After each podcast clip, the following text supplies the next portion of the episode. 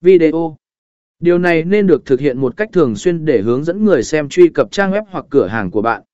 Sử dụng tính năng liên kết trên trang cá nhân, trong phần giới thiệu trang cá nhân của bạn, bạn có thể thêm liên kết trực tiếp đến trang web hoặc cửa hàng trực tuyến của bạn. Điều này giúp người xem có thể tìm hiểu thêm về bạn và sản phẩm của bạn.